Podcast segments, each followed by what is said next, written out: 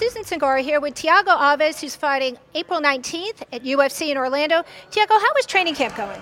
Training camp has been really, really good. Uh, very tough. You know, uh, every day here in American Top Team, it's like a, a, title fight. You know, we got so many good guys. So uh, I feel very good. I'm a little tired, but I feel very confident for my fight. You've had such a rough two years. How are you feeling? You've had what four surgeries in two years?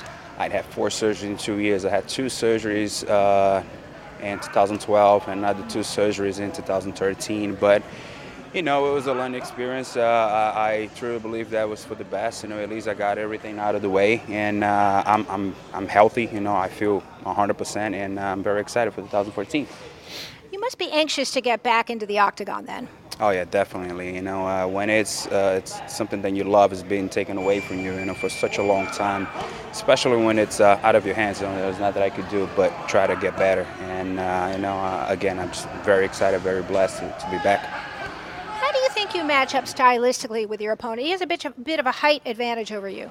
Yeah, he he actually is pretty tall. He's uh, 6'3", You know, I think the tallest guy I ever fought, but we have a lot of tall guys here in the American Top Team. You know, uh, we got the team lanky, as we like to call. You know, the guys are all over 6'2", You know, and I've been training with them, and I'm preparing myself. Ben Saunders as well has been helping me a lot for, to get ready for this fight. So uh, I don't think it'll be a problem.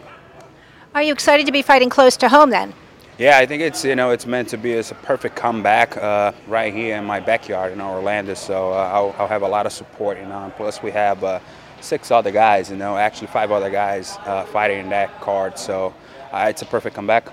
But when does American Top Team in Coconut Creek not have someone fighting on the card, really?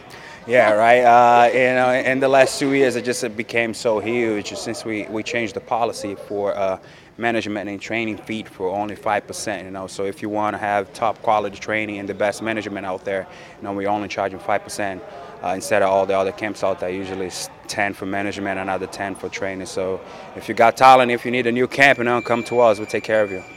What's the game plan then for the fight? Will you look to keep it standing up? You going to take it to the ground? Anything you can share with our viewers? Oh yeah, definitely. I'm going to try to finish the fight. You know, uh, either stand up in the ground. You know, I'm going to go for the kill. That's the way I fight. You know, I learned a lot from my last fight, and uh, I won't make the same mistake again. But I'm definitely going to go for the finish.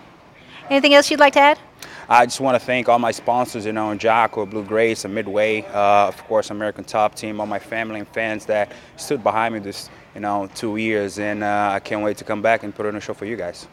Thiago Pitbull Alves, I wish you good luck, and we look forward to seeing you in April up in Orlando.